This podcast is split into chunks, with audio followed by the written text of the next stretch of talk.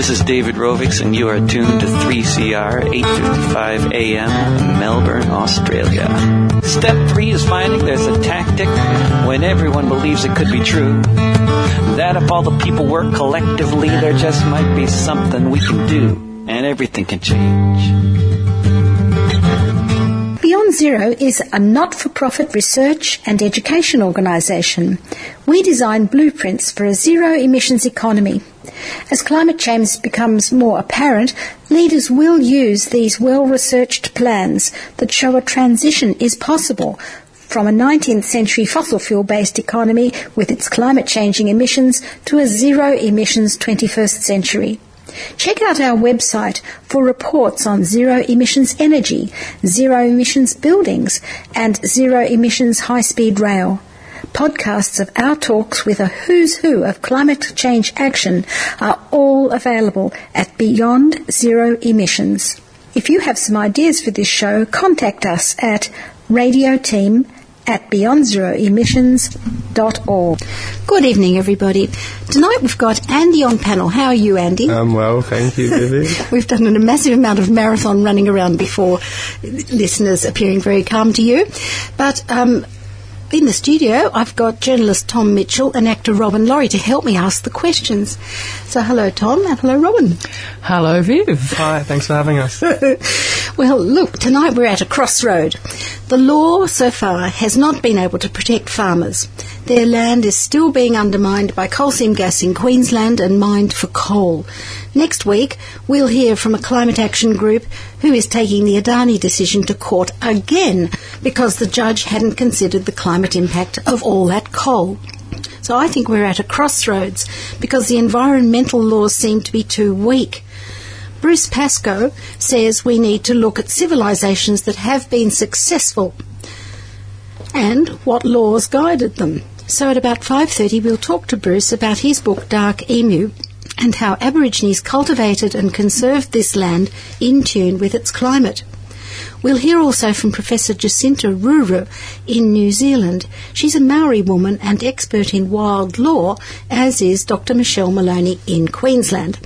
I got the idea for this show from journalist Tom Mitchell, who's with us in the in the studio, and he'll interview Jacinta. His article is called In New Zealand, the Land Can Be a Person. And we'd like to explore this idea about getting in tune with nature rather than exploiting it. Standing at the crossroads as we are, we can choose the path of more jobs and growth, or we can choose the path of listening to the biosphere that we depend on. I can hear the screaming permafrost, the fossil fueled storms that we've just had in South Australia, and the logged out forests calling to us. So that's what our program is about tonight. So I think we've got Michelle on the line from Brisbane. Hello, Michelle. Are you there? Hello, yes, I am. Thank you for talking to us today. I've spoken to you before and we talked about wild law. Michelle Maloney is the convener of the Australian Earth Law Alliance and she's recently been teaching in the USA at Florida Center for Earth Jurisprudence. So you can see that this field of wild law is catching on. And in fact, Michelle is offering Australia's first university course on Earth Law at Griffith University this year. In uh, it's in Brisbane, and they're starting on 5th of December. So welcome, Michelle, to the show, and tell us first who can do this course and how to find you online. Oh, thank you for having me on the show. It's very exciting. um, yeah, we're very excited about the course. Um, as you've mentioned, it is the first time in Australia that at the university level we're able to teach a specific course looking at these trends and developments in earth laws or earth jurisprudence, also known, as you've said, as wild law. Um, the first um, course is an intensive course. It's called a summer school. It's only for a week, which is awesome. It means people can get in, get out, and get all their subjects sorted. It's from Monday the 5th to Friday the 9th of December at the Griffith University Law School. Anybody can enrol. Um, it does cost if you're not already in the HECS system and an undergraduate student, then I think you have to chat with the student enrolment group and they can bring you in.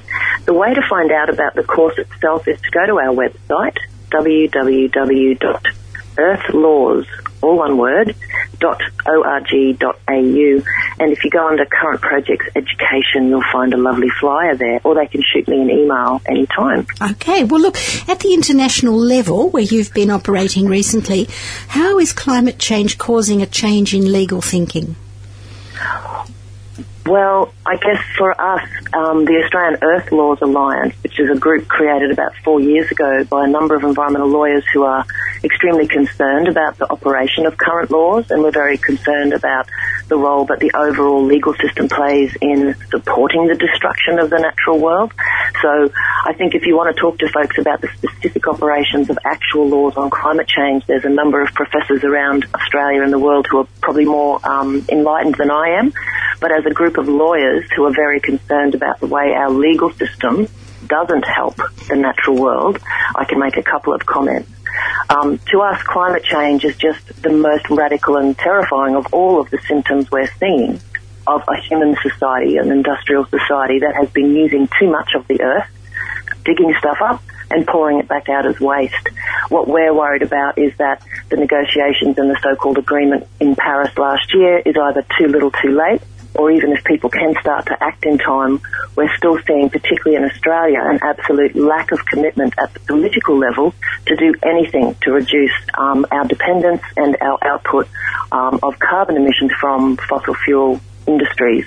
So to us as lawyers who are disgruntled with the legal system, we think there are significant problems and right now we don't have laws in this country that address climate change. We just don't. For anyone who's been watching the valiant efforts of environmental defenders officers both in Queensland and New South Wales challenging within the current legal system uh, new coal mines and seeing courts dismiss their cases because they refuse or cannot engage with issues of climate change because of coal mine interests, um, you'll see that the legal system is not geared at the moment to respond to climate change. Well, the next question is about biodiversity. You know, big thinkers like E.O. Wilson are starting to say we need to reserve far more land and sea for biodiversity. He says half the earth is needed. Now, we do have laws protecting biodiversity, but how can a marine park or the Amazon jungle, for example, have a day in court? How would that work? Well, first of all, the idea that nature should have half is a really excellent idea because it's almost a shorthand way for humans to be reminded that we're not the only species on the planet. And in fact, if you look at our amazing evolutionary history, we are but one of hundreds of thousands of interconnected um, animals and plants that need each other to survive on this earth together. Um, in terms of how can marine parks and others have their day in court, I think there's a couple of different issues there. First of all, modern environmental law is only 30 or 40 years old, depending on how you define it. And the creation of reserves and protected areas has been a vital way to protect our natural systems.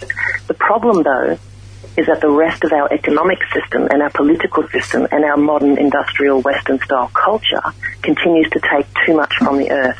So even with any kind of reserve, we see it being encroached upon right through land and marine activities and also, you know, if we pollute the atmosphere, it doesn't matter what we call a protected area, it's still going to be affected by climate change. So our current legal system is deeply flawed. Um, in terms of having a day in court, certainly the work that we're looking at, and we're very inspired by the work of a deep ecologist called Thomas Berry. And if people know of Thomas Berry's work, one of his great books is called The Great Work, Our Way into the Future. He, within the Western style tradition, is one of the people who's been advocating, he's passed away many years ago now, but he began the advocating for something called earth jurisprudence and he said that any future legal system has to fundamentally recognize the rights of the natural world to exist, thrive, and evolve. To anyone who cares for the earth, you would think that's absolutely normal, but it's quite a radical idea. The legal system we have in Australia and in any of the so-called industrialized countries that have been influenced by uh, European settlement is very much human-centered. Our legal system is about relationships between people um, and how we can use up the stuff around us uh, to benefit us. In the 20th century, that property laws and all those historical, almost medieval legal systems were combined with this burst in the post-1950s of a consumer culture um, and a technological capacity to take from the earth a phenomenal amount of resources. So for nature today to have its day in court, it's very, very hard. In the Australian legal system, we see over and over again community groups concerned about the destruction of local um, forests that are then leading to the demise of koalas.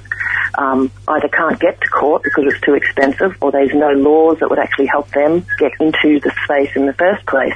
And then even when amazing groups like EDOs get into the court, their cases and their arguments are often overturned because the current laws are not keeping up with what's going on in the ecological crisis. And our politicians are very much dominated by fossil fuel and other big industry interests. They create many of the laws and they're making sure as best they can that the little guys and the environment doesn't get a say. That brings us to the Rights of Nature Tribunal, which is what we're putting together at the end of October. We're trying to show Australians what some of the trends around the world are where natural systems and environmental spaces are getting their own legal rights. And I know you're going to be talking to Jacinta from New Zealand about what's going Yeah. on there. And I'd like to broadcast some of those talks at your um, conference. You know, I can't come myself, but I, I'm sure if we can get the audio, the listeners would be very interested in that. I'd like to move now out of the law courts and down to the communities where people are chaining themselves to trees or rowing kayaks out in front of coal exporting ships. I'd like to know how does your Greenprints project help those people on the front line? Can the law keep up with them? I think you just just said they don't. The law doesn't keep I, up with I them. I don't believe it does. I don't believe it does. Mm. I think there are many, look, there are many wonderful developments in the last 40 years. I mean, environmental law as we know it today was really only born in the early 70s. And when you think about the legal system we had before that, it was hundreds and hundreds of years of, you know, created through medieval English ideas about property and, and mm. wealth protection. I think two things. Uh, the activist work we see today is profoundly important. I mean, I often say that systems do change, cultures change. If they didn't, we would still have legalized slavery in the US. Women wouldn't be able to vote. Um, there'd be a whole range of things we take for granted today that wouldn't exist. Therefore, the people who are out there chaining themselves to stuff, um, trying to fight very hard to save life on Earth, um, are ahead of the curve. They know that these things are important. Is the law serving them? Sometimes they win, sometimes they lose. Um, I think at the moment, I we would say this over and over again. The legal system really dominates um, the the realm within which community groups can can challenge big developments, and unfortunately, the legal system is absolutely pro-development. That's without a doubt. Um, you mentioned the AELA Green Prince project. It's a little different. It doesn't really connect with helping activists so much with their immediate cause, but what we are interested in is this broader question of, well, okay, AELA, you're interested in earth-centered law and governance. What does that look like? What's interesting about our modern society is that we haven't had to live within our ecological limits. We have been born of this idea that humans can do whatever they want. They have dominion over nature. And it's only been particularly the 20th century where our technological capacity to rape and pillage the earth has caught up with us. What we're doing through Greenprints is a really interesting project bringing some of the wonderful ideas around bioregionalism that were born in the 70s and, and the 80s, but bringing them into a space where community groups can engage with where we live, what is our region, what's our bioregion, how can we understand what ecological health looks like in our local area and how it fits into modern scientific understanding. How can we then connect with our heart and our spirit and indigenous knowledge and wisdom to think about a completely different way of governing um, ourselves in an ecosystem so that our ecosystem thrives and so do we into the future. It's about living here forever. And that has got a number of complicated steps in it, but it's really fun. It's um, we're going to be starting working with a couple of communities next year to to just play with this, and it's another role where civil society can be free to engage with work that's been done in the past in their areas, but also to dream and vision a better place, a better way to protect the natural environment, but also engage with another area of our work. We're totally committed to building a strong economy. We're, we're not against a human economy. We just believe that we can be far more creative and healthier and have a much better time if we build a new economy within our ecological uh, health. So that's what Greenprints is about. Well, we're going to hear from two people uh, after you, um, Jacinta in uh, New Zealand and Bruce Pascoe here, and I think we're, it's about changing the narrative and changing the thinking, isn't it? The thinking, or as you mentioned, consumerism and uh, people Absolutely. have been It's just about changing the story. yeah. changing it. And so, you, you know, at one level you're working, and I think they're working at different levels. Just tell us a little bit. We have not too much time more, but we're uh, just to tell the listeners about that, um, you know, conference you're organising and the. You know, the tribunals Nature that you're going to have. Yeah, Yeah. just that sounds really Sure. fun. Tell them about it. Yeah, well, look, I'll start with the Rights of Nature Tribunal. So on Saturday, the 22nd of October, here in Brisbane, um, we are having a one-day tribunal. So on the one hand, it's a bit like a mock trial, but on the other hand, it's far more in-depth and far more inspiring than that. What we're doing on Saturday, the 22nd of October, is we're going to be bringing together an amazing mix of First Nations elders and other representatives from First Nations cultures and groups around Australia, scientists, citizens, people involved in environmental groups.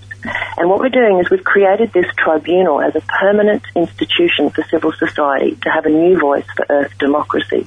So what does that mean? Well, here we are. We say that the legal system is not helping us. So how do we design something better? On the one hand, we have a lot of great people trying to tweak away at the edges of the legal system, but the, the change isn't sufficient. It's not happening in time. So how do we move towards a, a, more a brighter but more systemic change? We have to show what that looks like. We have to examine the potential of that. So the Rights of Nature Tribunal is about, on this occasion, public hearing of four cases but it's very different. We've turned the law on its head and we're taking it from an earth-centred point of view. The four cases are the Martuwarra or Fitzroy River from the Kimberley. We have traditional custodians coming to the tribunal to argue that this river um, needs to be protected through ancient first laws and a recognition of the rights of nature. And they're looking directly to um, precedents around the world, including, but not exclusively, the New Zealand um, examples that have been popping up under uh, the Maori negotiations under Treaty Waitangi. We also have the Great Artesian Basin as an ecosystem, challenging what humans are doing to it, challenging the coal seam gas industry, and challenging what government is allowing to happen. And we have Indigenous traditional custodians speaking for water and sacred springs. We have scientists, etc. So each of the four cases, the other two is the Great Barrier Reef and the Atmospheric Commons, challenging the government's inaction on climate change. Um, and the fourth one is a, is a big one. It's the Forests of Australia, challenging government inaction on stopping logging of native uh, forests. So that's like a big picture summary. But what we're working is a number of lawyers and a whole range of citizens and scientists and Indigenous people. And it's really exciting because it's a reimagination of the law. It's a very powerful space, and we hope that with the support of the community and people getting engaged, we can hold hearings um, at least once a year, but then develop decent judgments that actually show how the law could be changed to do things differently and to be a better way for humans to manage their own impact on the earth and to care for country. So we're really excited about the Yeah. tribunal. Everyone's welcome to attend. The conference is also really awesome. Um, I won't talk about No, it. we don't much. have time. I'll have to cut you off now there, Michelle, and I can just lead the listeners to your website, which is Yep. um, AELA, A-E-L-A, and um, they can find out about the conference in at the end of October. The website's www.earthlaws.org.au Fine. and everything's on there. Super. Thank you so much for talking to us. That was very interesting, and I hope that we can give a broader audience to that tribunal by broadcasting some of those talks that, that are given. I think that'll be fascinating. So thanks very much, Michelle. See you next Thanks for time. having me. Thank you. Bye-bye. Bye. Now, You're listening to 3CR Radio. Now we're back to the Beyond Zero mission show galloping along today. We've got Jacinta Ruru here um, on the phone from New Zealand and she's going to be interviewed by a new person in the studio called Tom Mitchell. He's a New Matilda journalist and he's going to speak to Professor Jacinta Ruru. In New Zealand, there's a 200,000 hectare tract of wilderness which nobody owns. It's known as Te Urewera, and it was a national park until 2014. Then something remarkable happened. The New Zealand Parliament recognised that land as a legal entity. Now, Te Urewera has all the rights, powers, duties, and liabilities of a legal person. To tell us more about this radically different conception of the environment, we're joined by Jacinta Ruru, a professor of law at Otago University and a specialist in this area. Jacinta, thanks for coming on the show. Thank you for the opportunity. It's a pleasure. So first off, can you just describe for us what Te Urewera is like physically? So it's a beautiful part of Aotearoa, New Zealand. It's in the North Island on the east coast. It's quite a remote part of the country and it's densely covered with um, native forest. Okay. And uh, what's the significance of this landscape now having been recognized as having a legal personality? What's the significance of this landscape now having its own legal personality? It's hugely significant. So, particularly for the Tūhoe people, so the Māori tribal group of this area, they describe and have always held this place to be an ancestor, to be their homeland, and to be really the heart of where they come from. And so the legislation now recognises this place as significantly important to the Tūhoe Māori tribal group. Mm. And the legislation recognises uh, the land as having an identity in and of itself. What does that actually mean? It means, as you said there in the introduction, that the Te Urewera has its own rights and its own legal entity. And what the legislation does is describe in really beautiful language what this means for the Tūhoe people. So talks about that place as being their place of origin, their homeland, but it also goes further than that and it recognises that this land is important for all New Zealanders, all Māori tribes, and it's important for all New Zealanders because of its outstanding natural value, its intrinsic worth, the importance of it recreationally, scenically, for its biodiversity, and for its historical and cultural heritage. And as a legal person, Te Urewera could actually end up in court, couldn't it? Well, it could. So what the legislation does is that it it recognises Te Urewera as, as being its own legal person, but then overlays that with a board and so puts in place a board, a management board to speak for and speak on behalf of Te Urewera and the makeup of that board consists of the Māori tribal group, Tūhoe appointed members and members from our New Zealand government. Mm. And Te Urewera had been a national park for decades, hadn't it? So why did the government decide two years ago that it would transform that same area of land uh, from being a national park and towards this concept of legal personhood? So in the 1950s, the landscape there was put into a national park and so under the national park regime our New Zealand government assumed ownership of those lands and put in place a dominant um, New Zealand government management regime that really put at the forefront principles of preservation and conservation that align with a Western concept of owning and managing national parks or, or land. And this has always been a bone of contention for the Tūhoe tribal group it's always been um, of significant concern to see their homeland overlaid by this government assumption of ownership of their important place. And so our New Zealand government back in the 1990s entered into a um, our Treaty of Waitangi settlement regime. Um, so our Treaty of Waitangi was signed back in 1840, an agreement between um, the British Crown and many of our Māori tribes around how to how to live here in Aotearoa, New Zealand together. And as has been very well documented um, over decades and decades of our New Zealand government clearly breaching that Treaty of Waitangi, the principles and intent of that Treaty of Waitangi. And the government in the 1990s committed to a new reconciliation initiative where the New Zealand government was going to face up, stand up to the wrongs that it has done in the past and seek a negotiated agreement with many of the, or all of the tribes throughout New Zealand. And so Tūhoe and the New Zealand government came together for their treaty settlement and it became a stalemate, I suppose, as to from the perspective of the New Zealand government, the New Zealand government was articulating very strongly as a bottom line that they own national park land. Whereas from the Tūhoe perspective, they were saying, well, how can, how can we agree to a settlement that, that positions you as the New Zealand government as owning our, our ancestor, our our homeland. It was from those clash of two worldviews of not being able to move past that negotiating as to ownership that the legal personality idea came through as something quite innovative and exciting as a breakthrough negotiating tool. And so nobody ended up owning Te Urewera, did they?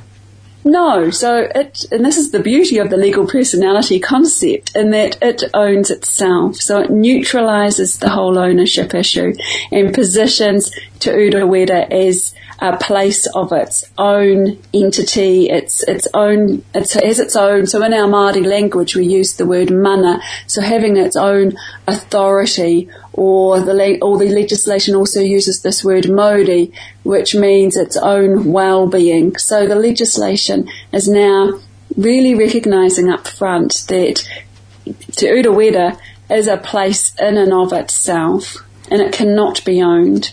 Hmm. And uh, is Te Urewera the only environment in New Zealand which is recognised in this way as having a legal personality?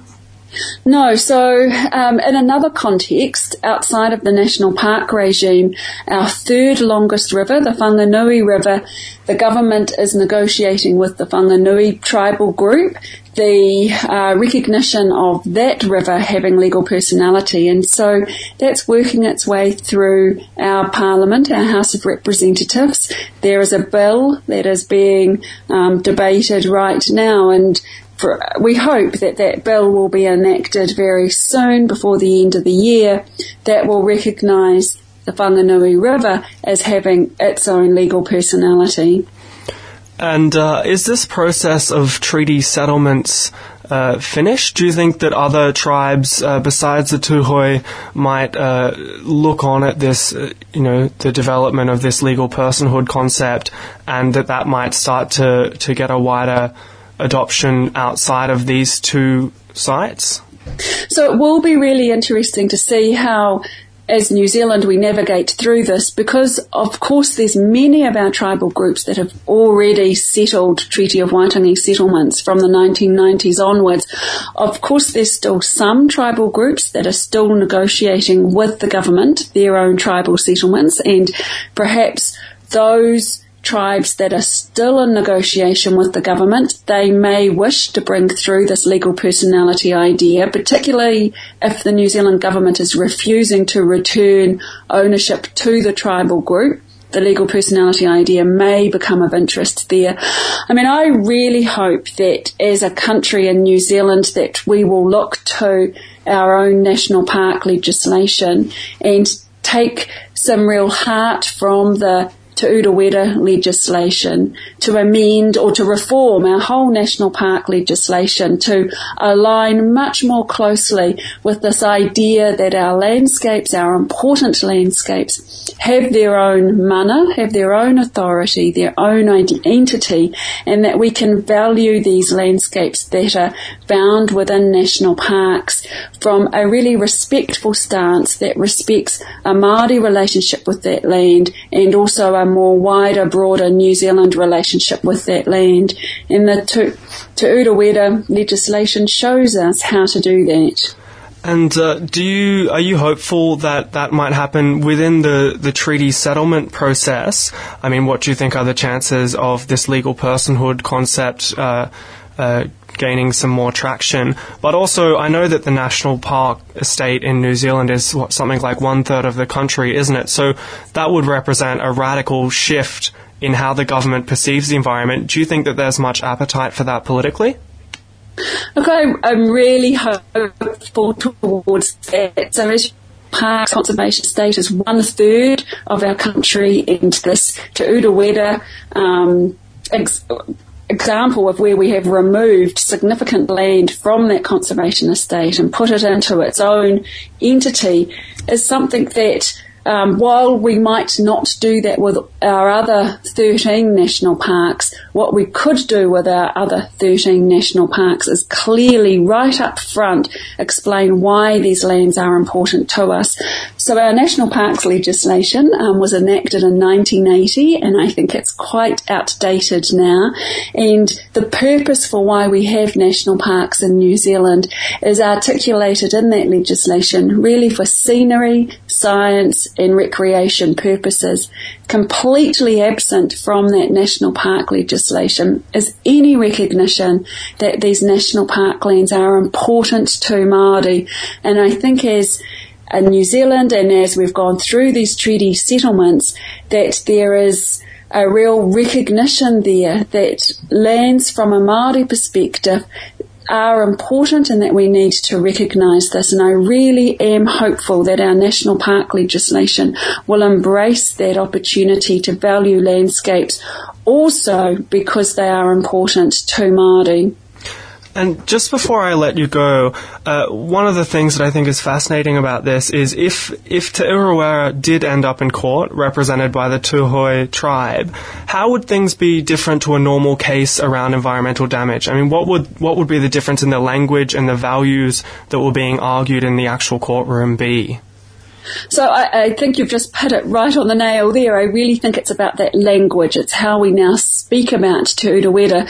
So in the past, under the National Parks legislation, we would simply talk about Te Urewera as having maybe some intrinsic value, but we'd really only be talking about it in the context of its science, its biodiversity, um, maybe its beautiful scenery, and maybe its recreational value.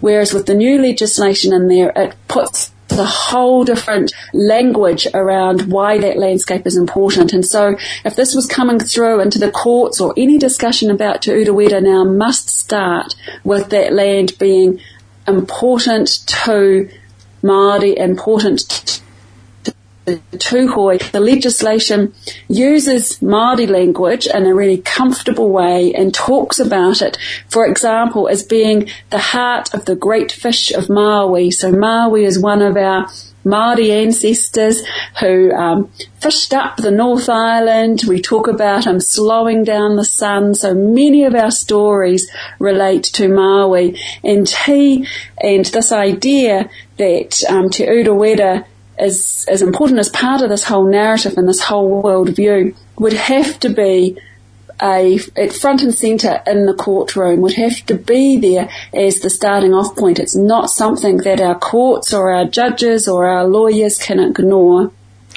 Okay, uh, we're almost out of time. I think it's uh, it's a unique approach and um, probably one that bears a bit more looking at in, in the Australian context too.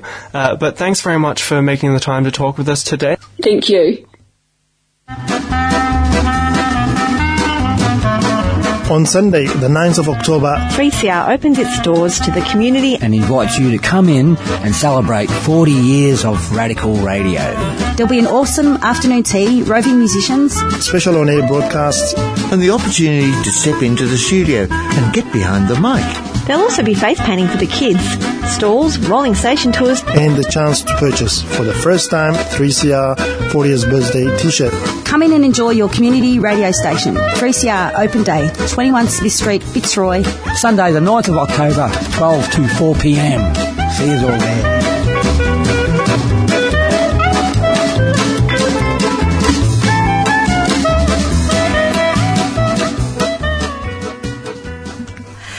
Welcome back to the Beyond Zero Emission Show. Now we have historian and Bunurong man Bruce Pascoe on the phone. He's the author of Dark Emu, Black Seeds, Agriculture or Accident. Welcome to the Beyond Zero Emission Show, Bruce, and congratulations on getting that prize from the New South Wales um, government. Well, thank you very much. I think you're going to change, as they say, the narrative with your book. It'll be slow, but ripple effects, you know, because I notice on my book it's got about four stickers on it from various prizes you've won, and now this book of the year. So I hope the ideas in it have that same sort of ripple. Well, I hope they do too, and uh, I hope it changes the conversation that uh, Aboriginal and non-Aboriginal people are able to have with each other about the country. That's right. Well, we've just been listening to someone from New Zealand, Professor Jacinta Ruru, and apparently over there they've got uh, uh, 200,000 hectare national park has been given legal status, and soon a large river will be recognised as having needs before the law. Can you see us adopting that sort of law in Australia? Not quickly. Um, I think we're a long way from that.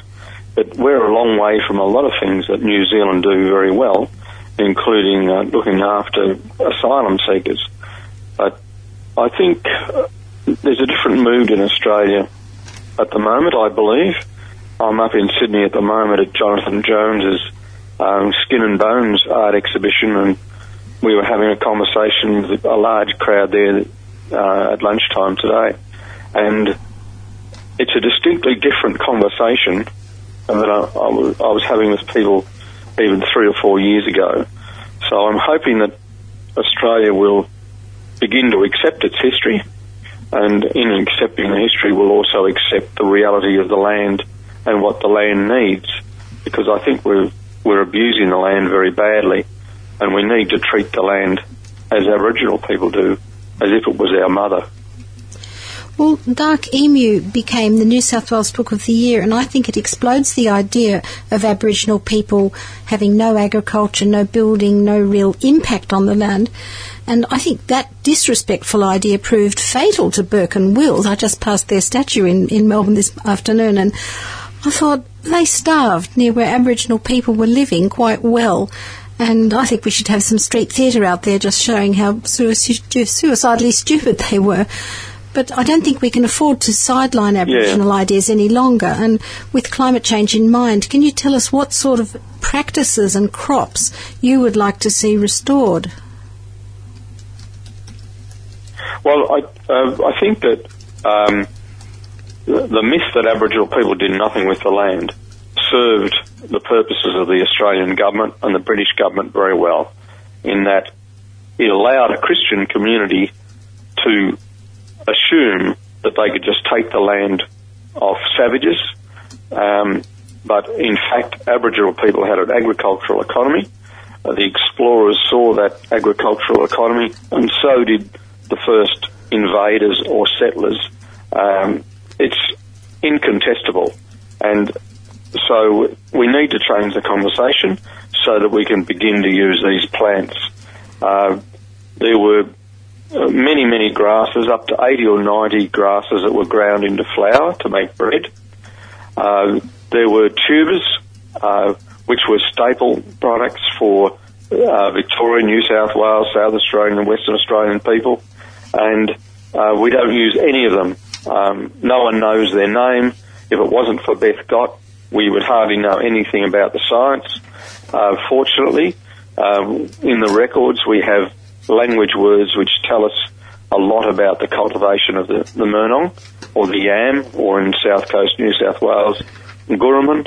And for the last five years, uh, Yuin people and many other people, people at Coranderrk, people in South Australia, have been uh, trying to bring back the Murnong and um, uh, and we're doing the same with the grasses. We'll be harvesting some of those grasses this summer so that we can convert it into flour. And these are products that are going to become commercial products. Um, and I don't think that we can stop uh, non-Aboriginal people from using them, and I don't think we want to. Um, we want to do it together, but we want uh, Australians to remember who domesticated these plants, who has the intellectual copyright in these plants, and who deserves a chance to uh, develop a, an economy and an income and job opportunities out of it instead of when the abalone suddenly became popular with Japanese and Chinese, uh, Aboriginal people were deliberately excluded from gaining a license to dive for abalone. And in fact, one of my cousin's nephews is in jail for so-called poaching abalone because he didn't have a license. Mm, well, look, um, this program is mostly about climate action, you know, and I realise there's layers and layers of injustice behind everything, you know, in your book, and um, that you want to re- re- rewrite the um, story that we understand that that has to be redressed. And something that came to me when I was reading about those grasses were that they must be very good at sequestering carbon. You know, those perennial grasses with long roots. And Major Mitchell, in one of the quotes in your book, oh, he, he was exploring the country and he said it looked like an extensive park. But then you said all that changed. Yeah. How can we restore those grasslands, even just for climate change, um, you know, climate uh, carbon sequestration? Yeah, well, um, I don't think it's going to be too difficult. Um, uh, many of these grasses are used as pasture grasses. It's not going to be too difficult um, to uh, extend the plantings of them and to use the grain for flour. But the beauty of these plants is that you never have to plough your land again. They're uh, perennial plants. The root mass of kangaroo grass, for instance, is massive. Uh, so these plants stop erosion, but they do sequester carbon. And because you're not ploughing the land, you're not releasing that carbon. And because you're not driving your tractor as much, you're not using carbon fuels as much. I think these are plants that are going to be terribly attractive to a country that is trying to reduce carbon. Or, no, actually, this country isn't trying very hard to reduce carbon. But when we decide to, Yeah. uh, when our politicians decide that this is important, really important, then uh, these are the grasses we will turn to, and um, we'll be glad we did. Okay, well, look, another problem with um, on the land, you know, still thinking of the emissions from the land meat is a really big problem. It delivers a lot of emissions from the methane burps and the land clearing for sheep and cattle. And um, I think, however, we can't all go down the path of the vegan diet, and some meat can still be part of the diet. But you suggest that kangaroo meat could be the answer. But I can't see how we could farm kangaroos; they just hop about everywhere. Well, um, Aboriginal people farmed kangaroos uh, by using a batu system, where uh, kangaroos were slowly drafted into a um, in in between two giant walls, uh, which had been constructed by Aboriginal people, and very slowly uh, kangaroos followed those walls and eventually became impounded. Um, and we've found quite a number of sites like that uh, that had been used to draft kangaroos. So it's not impossible. It, do, it does require a little bit of imagination, and it does, does require Australians to remove their disdain um, and to stop discrediting Aboriginal achievement. And then we'll discover a lot of things that are very useful to us. Right. Well, I've got two people in the studio. One is Robin Laurie, who put me onto your book in the first place, and she said she'd like to ask you a question. Then I've got another person here, Tom Mitchell from New Matilda, and he'd like to ask you a question. So, Robin. Bruce. Hello, it's lovely to lovely to be talking to you, Bruce. I, I wondered if you could explain a little bit about um, how the methods of social. You, you talk a lot in the book about what we can, what white so- society can learn from Aboriginal civilization, and and I I was interested in what are the methods and structures of social organisation that you think would be useful to us at this crucial time in our history? Well, the, the most useful thing, of course, is to have a, a society on main premise is peace um, and respect for women. Uh, those two things on their own go a long way to repairing a lot of society's ills.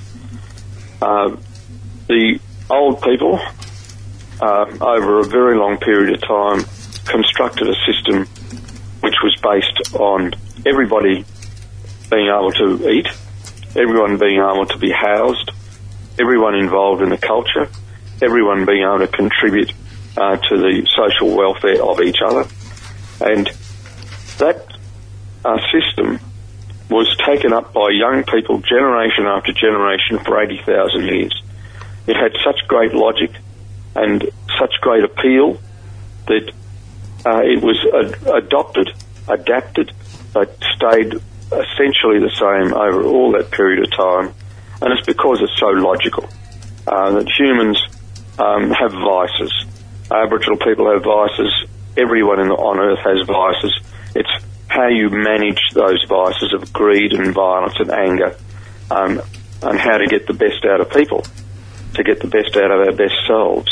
And the old geniuses of Aboriginal society created a system that utilised the best parts of our nature, not the worst, not the greed, not the violence. Great, thank you, Bruce. And uh, Bruce, I, I was at your talk at the Melbourne Writers Festival a little while ago, and you, you pointed out that colonisers actually had to work very hard to ruin Aboriginal agriculture when they tried to replace it with English style farming. I think you gave the example of the tiered yam daisy crops around Melbourne, which you might like to talk about. But does it follow that it would be an easy switch back to the sort of agri- agriculture Aboriginal people were practicing? What are the barriers to the sort of transitioning you're envisaging?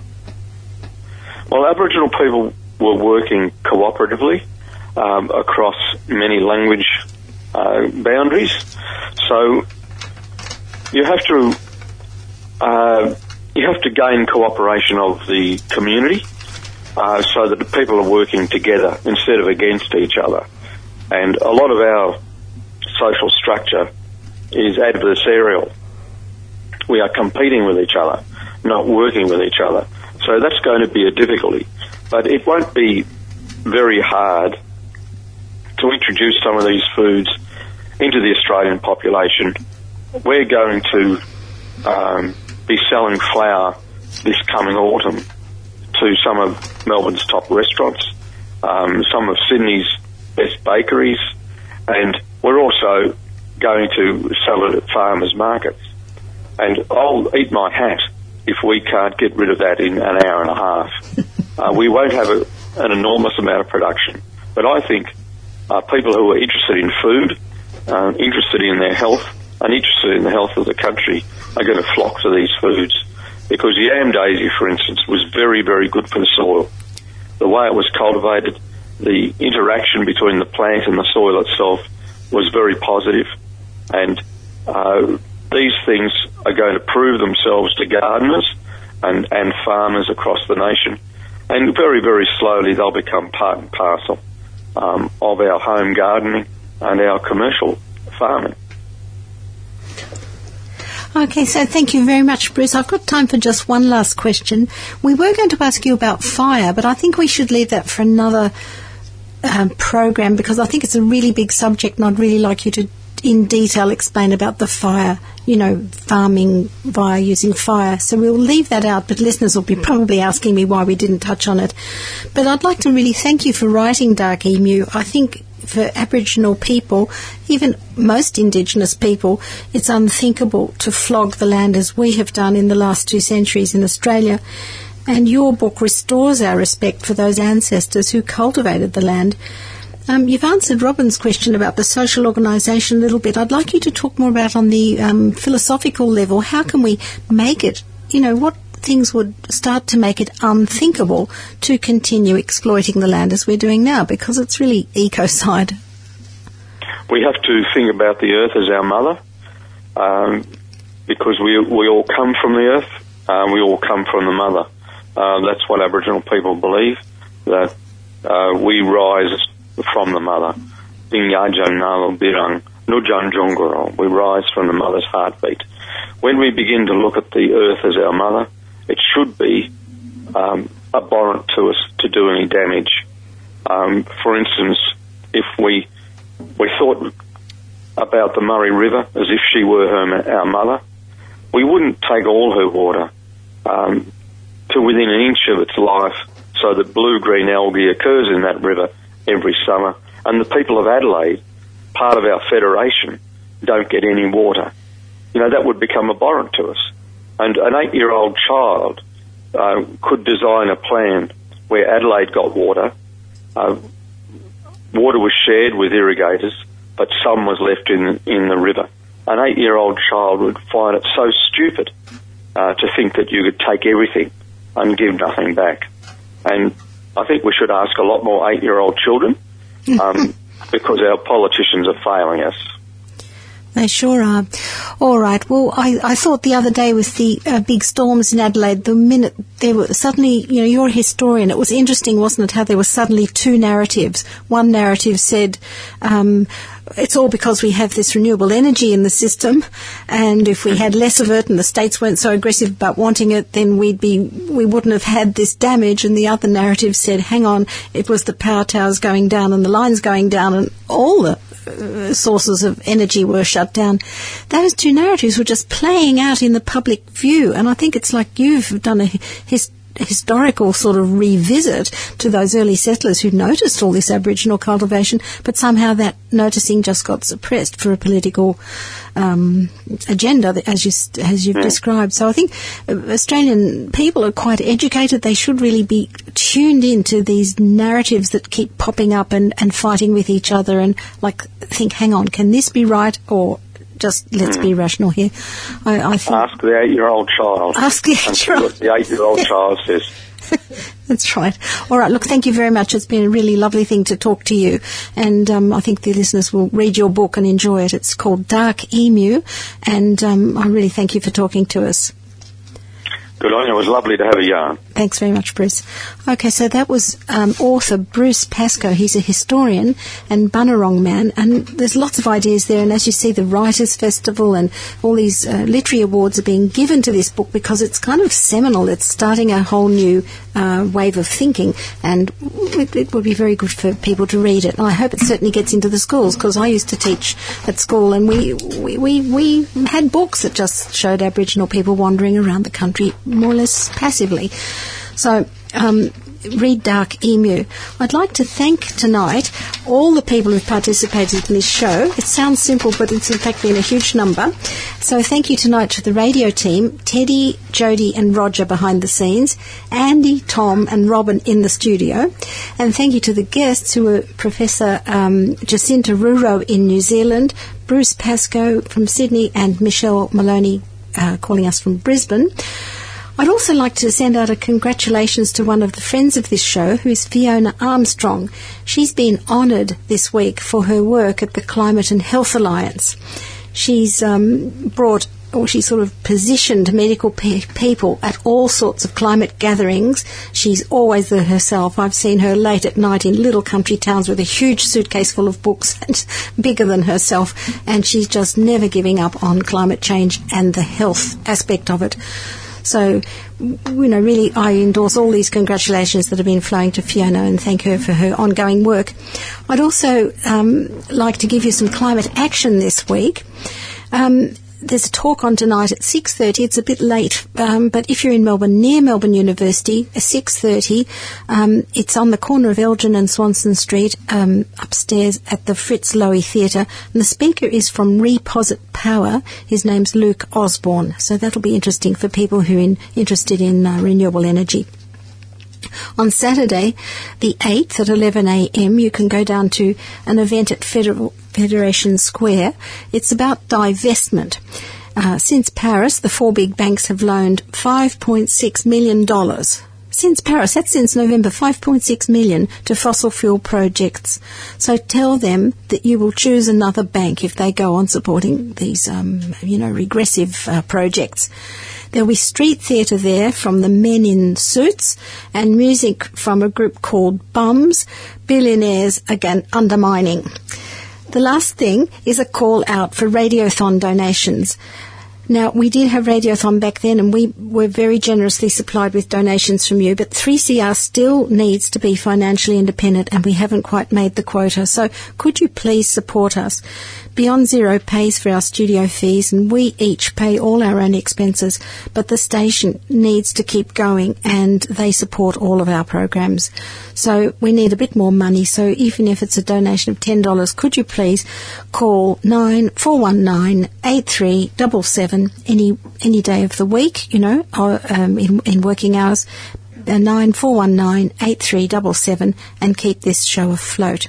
And lastly, before we go, we're actually finishing a bit early tonight. I have another person in the audience, in the in the studio, but she's sort of in the audience. Her name is Sabine, and she's from France, and she's on a tour of the world. And um, I want her to send a cheerio to our best listener, who is in Mudgee, and this is a sort of secret listener. Uh, Sabine, can you go near a microphone?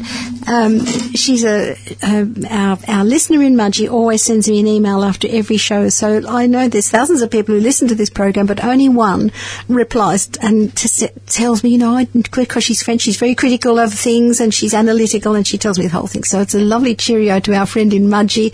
And Sabine, can you say hello to her? Salut Babette et salut Bernadette. so there we are. There's a little bit of French communication going on here. Thank you very much for everything, everybody.